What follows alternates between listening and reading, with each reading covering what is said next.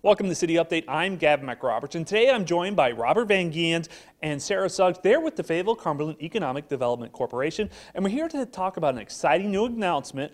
Metronet is bringing fiber internet to Fayetteville.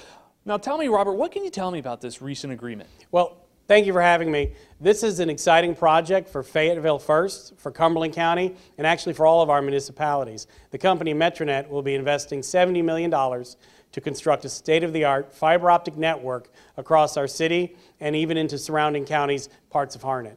When is the construction installation of the fiber going to begin? Literally looking to start within just a few weeks, with the first customers being lit and having service later on this year, and a total build out of roughly two and a half years from start.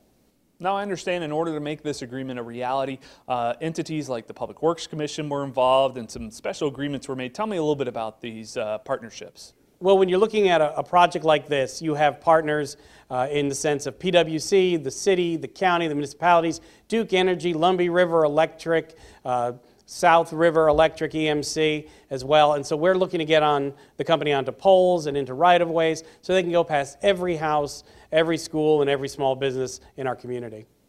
Now, Robert, I imagine that having a, a program like this where businesses are now going to have access to high-speed internet to fiber connection makes your job a little bit easier when you're working on recruiting businesses. What does this mean for you when you're trying to entice businesses to look at Fayetteville and consider Fayetteville as a destination to bring their business?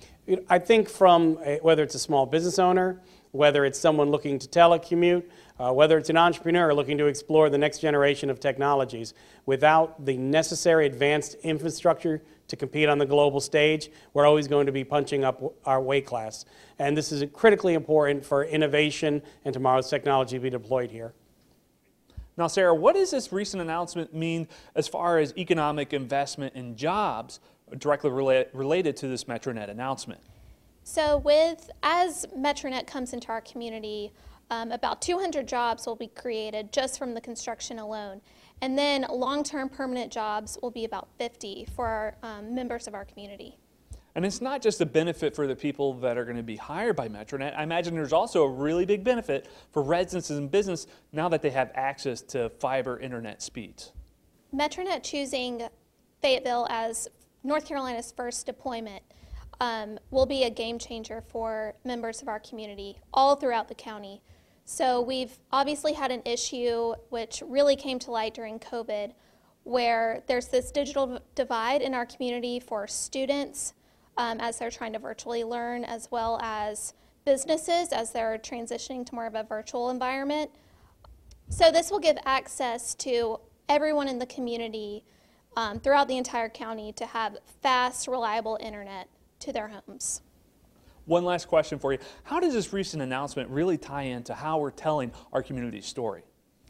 By Metronet choosing Fayetteville as its first city to deploy in North Carolina, it really speaks to our can do attitude as we show that we are an innovative city and we're a city of firsts. Well, I think that's, that is actually uh, one of my favorite points here. We are a, a city of firsts you know, where the state constitution was first signed, where the North Carolina uh, university system was inaugurated, where Babe Ruth hit its first home run, and now we are the first deployment of this $70 million fiber optic network for this company in North Carolina. Robert, Sarah, I want to thank you for coming on to the City Update and sharing the exciting news about the MetroNet announcement. I'm really looking forward to seeing MetroNet coming into Fayetteville and bringing a fiber uh, to a home near you. Thank you for watching.